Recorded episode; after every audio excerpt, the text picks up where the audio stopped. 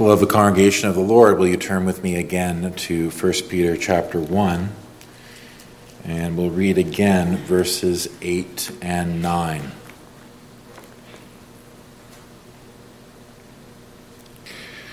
Whom having not seen ye love, in whom thou now ye see him not, yet believing, ye rejoice with joy unspeakable and full of glory receiving the end of your faith, even the salvation of your souls.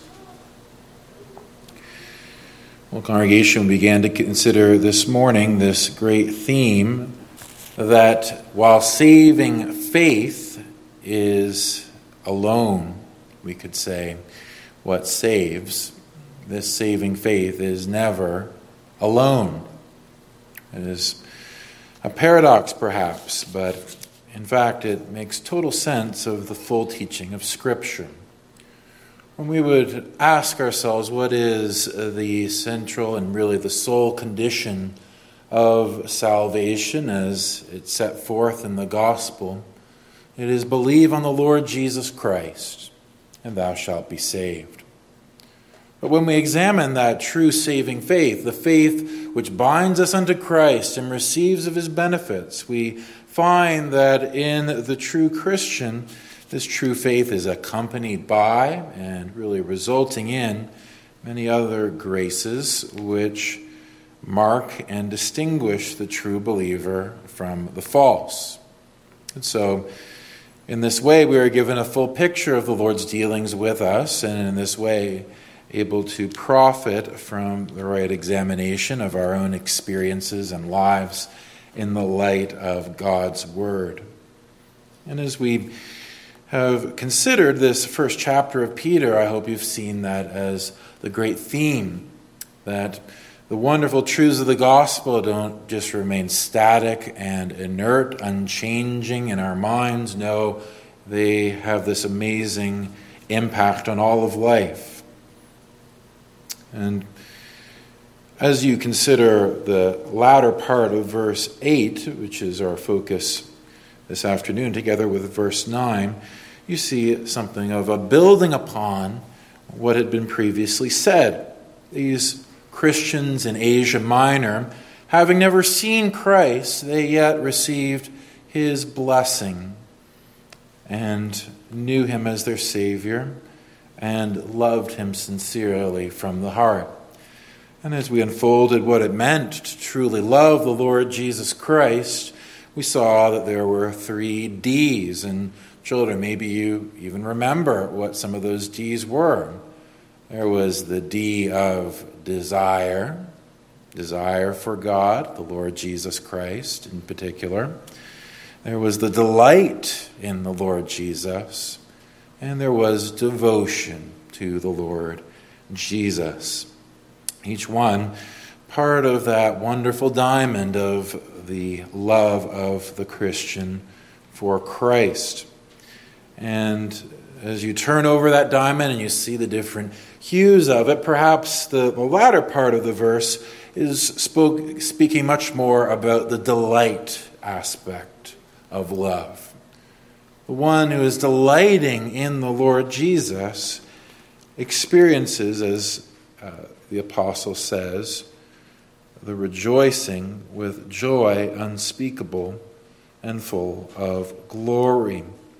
This one whom he says, he has not been seen with the eyes and yet has been believed on with the heart, is the subject of this intense delight and joy.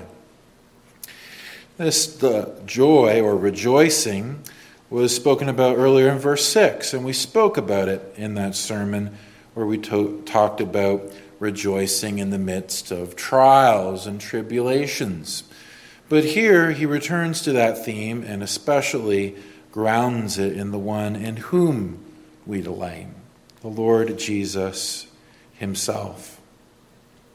Now, I think it's proper to take that with verse 9, which further completes the thought receiving the end of your faith, even the salvation of your souls. It's faith that's in the foreground here, the paradox that it sees much further than the keenest eyes, for it sees into invisible and spiritual realities revealed by the Word of God. And it is this, this faith which is both um, sound and, um, and firm in the Lord Jesus. It is the condition of our salvation according to the gospel's promise, and it is accompanied by these marks. Thus far, you see the basic thrust of this passage. In order to open up the second portion about rejoicing, I would like to consider this theme with you the believer's joy in Christ. The believer's joy in Christ. Perhaps not strictly separated from what we considered this morning, but focusing again on, on a specific aspect of our love for Christ and seeking to plunge perhaps deeper into how this works out in a Christian. And I hope in, in, focusing upon these things, it is not the sort of thing that is laying heavy burdens upon us, as though we would uh, see the privileges of the gospel as, uh, as burdens and, and heavy weights for ourselves. No, it is rather that we would seek after the the fuller expression of the privileges of the gospel and come to enjoy them. That is a great purpose and theme for this afternoon's message. And with the Lord's help, let's now consider the believer's joy in Christ. And we'll have a, a main division of uh, two headings here. First, that this joy is found in receiving salvation and second, in enjoying salvation, receiving salvation and enjoying salvation. And I'm sure it's no secret exactly where I'm getting that theme of receiving salvation. It is, of course, what he says in so many words there in verse 9. Why is it that he says there is such joy in the Christian? Well, it is because receiving the end of your faith, even the salvation of your souls. You see, this rejoicing that is spoken about is no ordinary thing. And we've already said it is a grace of the Lord, but we could see it was no ordinary thing even by the word that is used. The rejoicing here has the idea of, of literally jumping up and down with exuberance. That's the, the basic meaning of the, of the term, and it's used to express a violent joy, a great joy, a, a wondrous expression of delight. Here is what is possible for the Christian. And there's two things said about it. This uh, joy that the person rejoices with is unspeakable. It can't be spoken about or described. It defies our description. So often, don't you find that?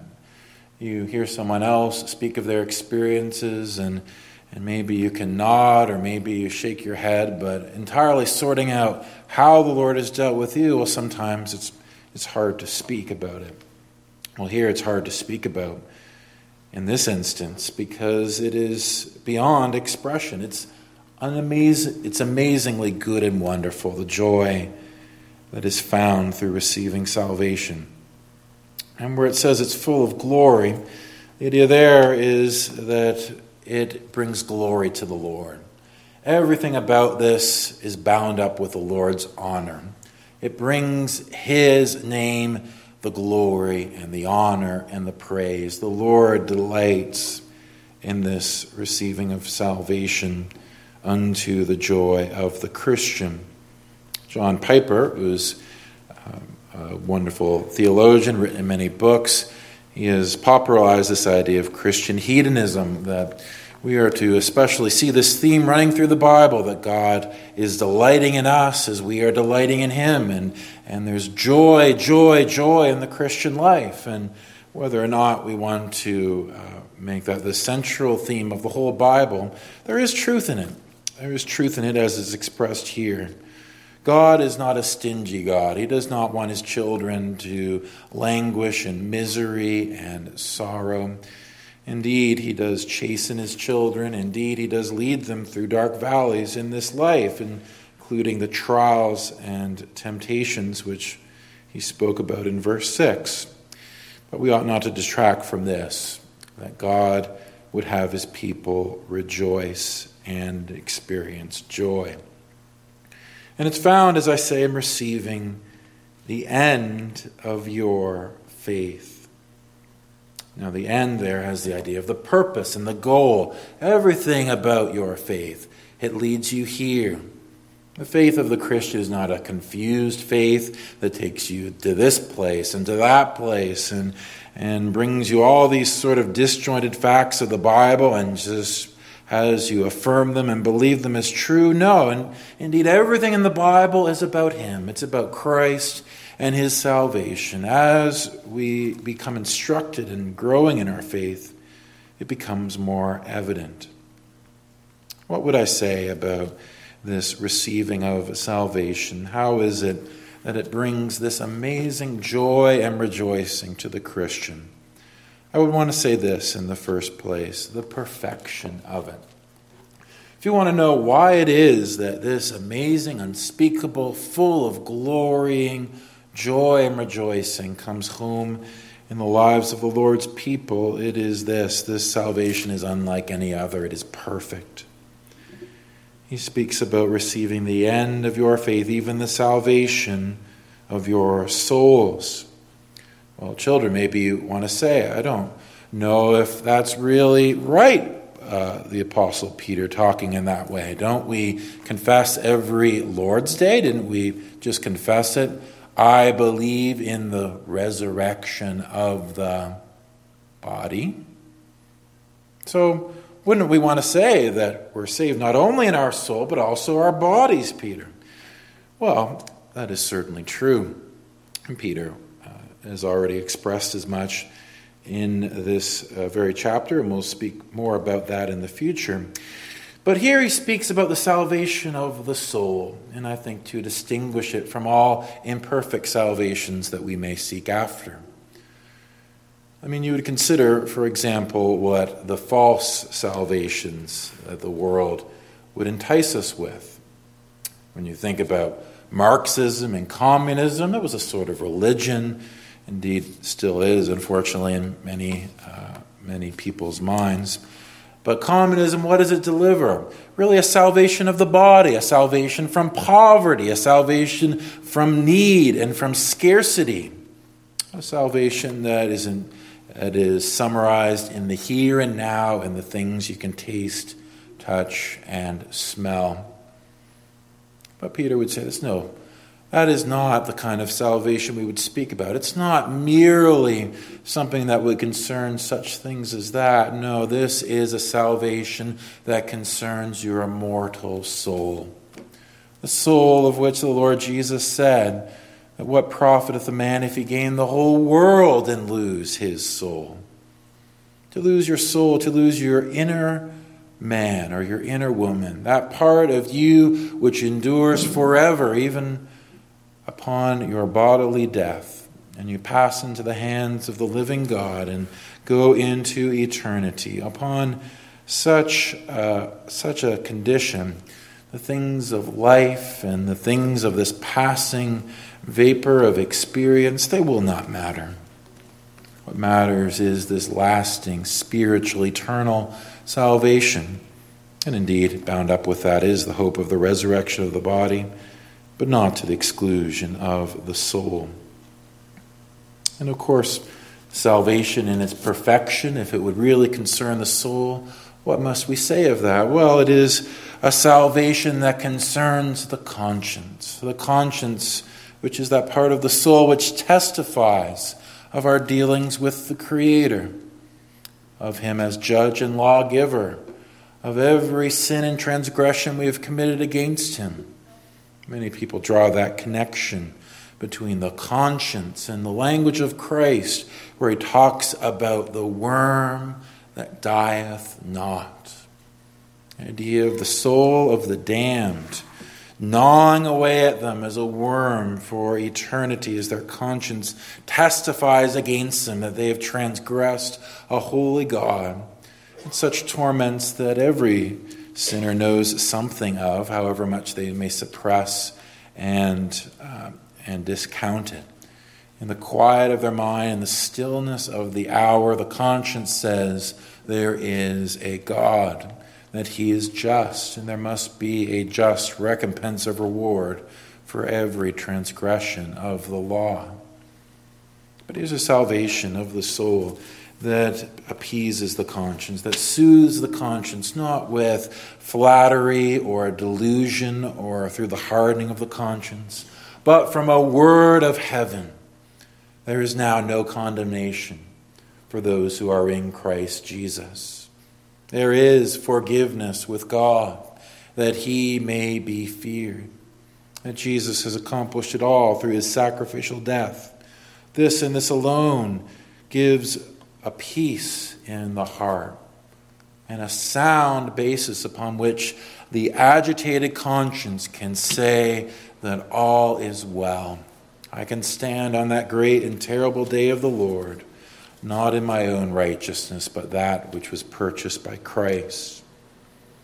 It's perfect.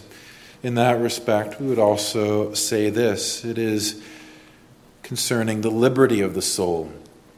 Jesus came, you see, not only to uh, free us from the condemnation of the law, but also from the tyranny of sin the sin which enslaves and brings us under that terrible bondage whereby we do what we know will condemn. We do which we know will not satisfy. We do which we know will bring us far from God.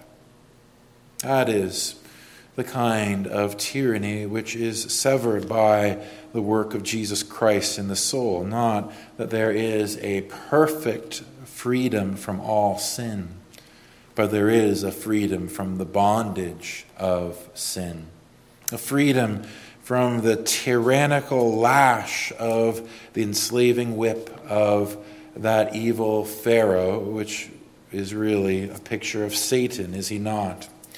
Who drives us further and further into our depths of depravity and giving us no rest Yet Jesus comes as that new and better Pharaoh and says unto that wicked devil, Let my people go, that they may come and serve me. But that salvation, which concerned a temporal deliverance from the land of Egypt, is now fulfilled in this more perfect salvation, that which concerns the souls of men and women. And whether you know it in your own experience, whether you've seen it in others, surely you cannot deny it. There are those who have been able to set aside years of compromise, years of complete worldliness. And then they take up their cross and follow after Jesus Christ. And yes, we know there are hypocrites, we know there are apostates, we know there are false believers. But dare we, we must never dare, I should say, to ever detract from this wonderful work of Christ, the perfection of his salvation in the soul. So, thus far, we see the perfection of this salvation which is received, but let's further see the price of this salvation. Notice how it says, receiving the end of your faith, even the salvation of your souls. What is the price here? What is it that can be done to attain this great salvation that is so perfect and noble and wonderful that would bring such joy unto the heart? Well, notice it does not say earning this salvation. It does not say that if you weep enough tears, that if you pray enough prayers, that if you do enough good deeds, that if you starve yourself through fasting or you put away this or that thing in your life, that it can be yours. No, it simply is a gift to be received. And so the simple words which our fathers have taught us Nothing in my hands I bring, only to thy cross I cling. Like that poor beggar um, Bartimaeus, the son of Timaeus, sitting by the side of the city Jericho, sitting by that gate begging for morsels of food, and then he hears that Jesus of Nazareth has come. And so he begins to cry out, Jesus, thou son of David, have mercy on me. Jesus did reveal mercy unto that beggar. He called him unto himself. What would that you have me do? for you, Lord, that I might receive my sight. And he did give him that sight with the words, Your faith has made you whole. Not anything great that he had done, not of his not his love for Jesus, not his conviction of sin, not this or that. It was the simple faith of a beggar, which was really the empty hand of a beggar, begging for the true living bread of Christ. That is the logic of the gospel. Not that it's some secret to life that gives you these 10 or 12 or 20 steps to a new and better whatever. No, it's simply this it's all found in Christ. Christ has done it all. Christ has died for sinners like you. Receive Him. Receive Him now as many as received him, they were given the grace to become the sons of God, it says in John chapter 1. What a great and important fact of this. It's a free salvation, it's offered without money and without price. Here are the riches of Jesus Christ. Here is the fullness of freedom from the condemnation freedom from the slavery of sin. And he asks nothing from you but that you receive it. But that you receive it. Will you call him a liar? Will you say, there must be some fine print here somewhere? There must be some qualification which I'm not considering. And so it is that the wicked heart of unbelief will ascribe lies in the lips of the word of Christ, when in fact it is the unvarnished complete truth.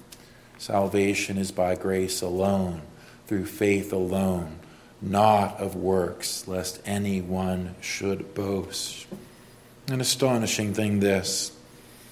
And if we would see just those two things, we would see that surely there is cause for rejoicing here. Surely, if the world had any sense, they'd be clamoring for this message. Surely, everything and anything else that people may be seeking after is not worthy to be compared with this, but it goes further. And I say this concerning this receiving of salvation, it's bound up with the person of whom we were speaking of this morning this person of whom is set forth in all these portions of the Scripture. Verse 3 Blessed be the God and Father of our Lord Jesus Christ. You see it again at the end of verse 3 unto a lively hope by the resurrection of Jesus Christ from the dead. All these different different realities about Jesus Christ. He's the Son of God, and yet he's true man. He is crucified, and yet he lives. He is the spotless Lamb of God, and yet he is the true word and wisdom from above. All that Jesus Christ is, it can be known by the one who receives this gospel. And would it be more or less cause for joy if you could detract the two, subtract the two, or divide the two and say that here are the benefits of Christ and here is Christ Himself. Here is everything He would offer you, but you can take or leave the person. Well, that would be a mutilated gospel, a false gospel. Such it says here in this verse so clearly. Jesus Christ, end of verse 7, whom having not seen ye love, in whom, though you now ye see him not, yet believing, ye rejoice with joy unspeakable and full of glory, receiving the end of your faith, even the salvation of your souls. This salvation of your soul, it's nothing other than having Jesus Christ To have him is to have everything. To lack him is to lack everything. It is all about him. So I say that all of the joy of which the apostle speaks, the joy that is undescribable and unspeakable, the joy that brings glory unto God, it is this joy which is found by receiving salvation. And thus far, we could close our Bibles and say that is it. But as I was reflecting upon this passage, I said, there must be so many different ways in which we rob ourselves of this joy, in which we detract ourselves from the amazing realities of the gospel in one way or another way. And in this way, I think it's, it's good to reflect upon this from this dimension as well. Not only that the believer's joy in Christ is through receiving salvation, but through this as well, enjoying salvation. Not that I would want you to believe that there is anything different, really, ultimately, as though it's one thing to receive salvation, another to enjoy it, as though there are different acts, because if you're doing one, you're doing the other. But really, uh, if you think about it, the one who needs to be constructed on how it is they are robbing themselves of joy needs to look at it positively. To look at it how, if we would rightly receive Christ, whether for the first time or from afresh, it brings joy to our hearts. And let me bring you to three different Bible passages that I hope will speak to one of your needs, whether now or in the future. So I hope that you will hear me as I apply this truth of enjoying salvation in these three different ways. In the first place, follow me in the Old Testament book of Deuteronomy. Deuteronomy, which you will recall, is a series of sermons preached by the Apostle Moses, and I want you to go to the very last um, verse of chapter 33, which is near the very end of the book. Moses was preaching on the edge of the promised land after 40 years of wandering in the wilderness, and he giving these instructions on how to remain faithful unto their covenant God, even unto the mission that was before them. Before them, you'll remember, lied the terrible giants that the spies had found in that land of Canaan, great and terrible armies. And I want you to listen carefully to what he says to the gathered people of God as they are assembled right outside that promised land in verse 29 of chapter 33. Happy art thou, O Israel. Who is like unto thee, O people saved by the Lord, the shield of thy help? And who is the sword of thy excellency. And thine enemies shall be found liars unto thee, and thou shalt tread upon their high places. Now, why do I bring this text before us? Well, on the one hand, you can see it brings together some of the same themes of the text we had been considering. There is the delighting, there is the happiness there and there is the reality of salvation. Oh, people saved by the Lord. But I want you to see the context in which these things are brought together. Unto a people who've been called to storm a fearsome adversary, this terrible um, assembly of nations who hated God and would seek to kill them and their families. Notice how, with each one of these words, that the um, the Lord's servant Moses, he speaks about what a happy lot they have in the midst of that violent struggle. How, with all the challenges that they have, it pales in comparison to the blessing that they enjoy. And why is that? Because of the amazing stature and character of their God. It says that He, the Lord, He is the shield of thy help. He will protect you. And who is the sword of thy excellency? He will grant you victory. And what of all those enemies, Moses? What about all the threats and all the troubles? Well, thine enemies shall be found liars unto thee, and thou shalt tread upon thy high places. They will be but the dust beneath your sandals. And you would say, That's vain, that's foolish. Do you know who you are? You are just this pitiful little tribe of Israelites. Where do you stand against the fearsome enemies of these enemy nations? And of course, we know the answer. We know that the people added to their troubles and added to the years of their wanderings because when the Lord led them to that promised land, all they could see were the troubles, all they could see were the enemies, and they doubted that the Lord could deliver. And so they came back to the Lord and said, No, Lord, we can't go forward because the threats are too great and we cannot do it. We cannot do it. We cannot do it. And the Lord was greatly displeased with them. Read this whole book of Deuteronomy, and Moses will speak about it at length. But now we have all that generation who perished in the desert. Now their children have come, and Moses says, Happy are you, O Israel. You will triumph surely. Why do I dwell upon this? Could it be that there is one here who is troubled and miserable? When the Lord would have you filled with joy, because where the Lord has brought you into the very promised land of delight, brought you into a place of plenty, flowing with milk and honey, as it were. All of the excellencies of Christ, all you can do is look around at the difficulties and the troubles and the trials, and you say, It is not possible, Lord. And what does the Word of God say here? Consider what a great God I am. Consider the promises that are delivered unto you. Consider the resources at your disposal, not the resources of man, but the resources of supernatural divine power. And so it comes to be exposed to this that we can make ourselves miserable, fail to enjoy God's salvation because of wretched unbelief.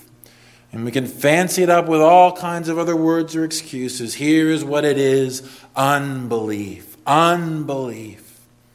And you say, well, how is it possible? Faith is a gift from God. And indeed it is. It is also commanded by the Lord. It does no good to say, Well, I do not have the faith which the Lord does not give me, when the Lord has provided everything. The Lord is with us. We are His covenant people. His word is here. His promises are here. He speaks plainly and clearly and says, You are my own, and your enemies shall be found liars. And so we have it.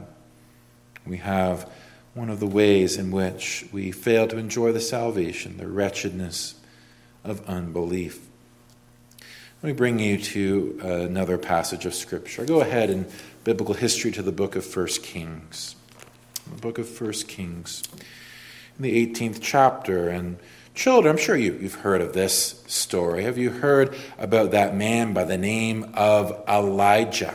Elijah. He was a troubler of Israel, or so King Ahab thought, because King Ahab wanted everyone to worship the Baals did not want them to worship the true God. And so one day, uh, Elijah, the Lord's servant, he organized a great showdown between himself on the one hand and all of the priests of Baal, the false god.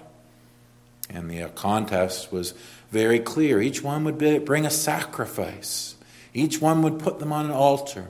Each one would pray to their God. Elijah to the true God, and the false priests to Baal. Well, what happened is, well, the, the priests of Baal, they, they put that altar on, that, that sacrifice on the altar. They began crying out to Baal, Oh, Baal, hear us! Oh, Baal, hear us! And what did they do? They began to cut themselves and to try to ignite their, their God's fury with the smell of blood. And of course, Elijah came out and prayed unto the Lord. Fire descended and burned up both the sacrifice and the altar and all the water that had been poured onto it. And the enemies were destroyed in the sight of the Lord's victory. We know the story well, but I wonder do we remember what it was that Elijah said to those people gathered at Mount Carmel? before they knew all this would unfold. What was his calling unto them? Well, he says it there uh, on verse 21.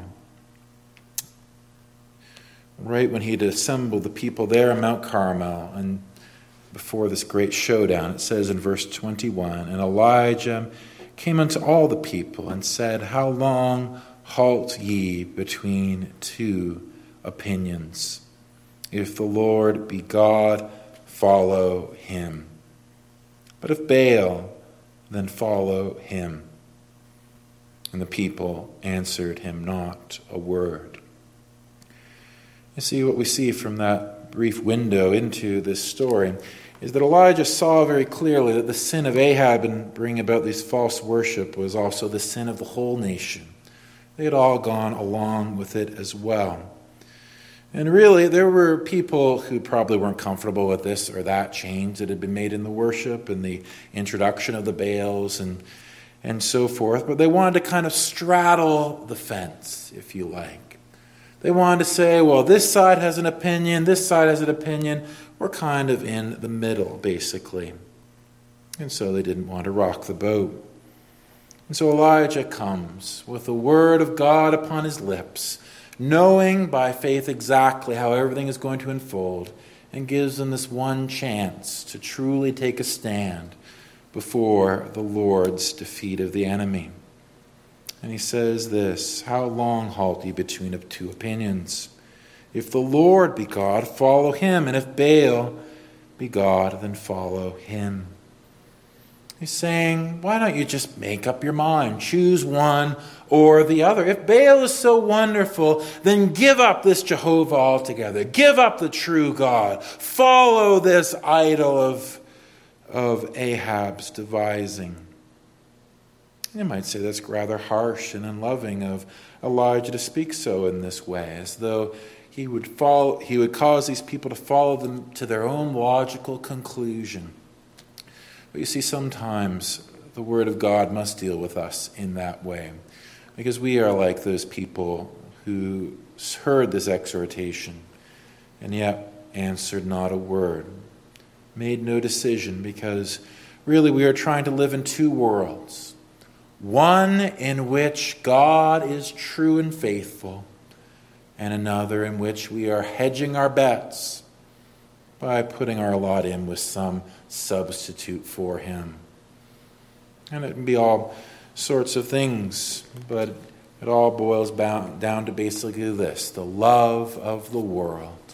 The love of the world, the temptations of the world, enticing you and drawing you unto true happiness and satisfaction apart from God and according to the logic of this present evil age.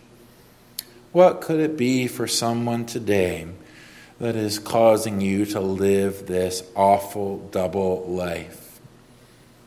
Is it the love of sexual immorality? Is it the love of money? Is it the love of reputation?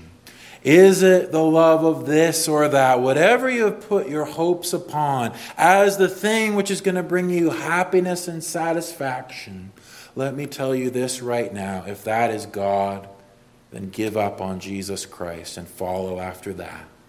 Give up on everything which the Bible has to offer and follow fully after the world. If the world is God, follow the world. But, but if you know that that is a lie, if you know that the Lord is God, that Jesus Christ is the Savior, that the Bible is true, then give up with your lukewarm Christianity. Stop hobbling between two opinions. Instead, live all out for the Lord Jesus Christ. Recognize this that however long the Christian life tries to lead this double life, it will lead to misery. Did not the Lord Jesus Christ himself say that you cannot serve two masters? You will love the one and despise the other. It will never fail. It's an iron rule of logic. So you must either love Jesus Christ or despise him. And so I put this to you it's the love of the world, the wretched love of the world, together with the wretched unbelief that is the cause of, ru- of ruining your joy. The third and last story I would like to bring you uh, before we bring this to a close is found in the New Testament, Luke chapter 10. Luke chapter 10. Familiar story, rather than summarizing it, I just want to read it for you. Luke chapter 10, beginning reading at the end there in verse 38. Now it came to pass, as they went, that he entered into a certain village, and a certain woman named Martha received him into her house. And she had a sister called Mary, which was also sat at Jesus' feet and heard his word. But Martha was cumbered about much serving, and came to him and said, Lord, dost not thou care? That my sister hath left me to serve alone. Bid her therefore that she help me. Jesus answered and said unto her, Martha, Martha, thou art careful and troubled about many things, but one thing is needful. And Mar- Mary hath chosen that good part which shall not be taken away from her.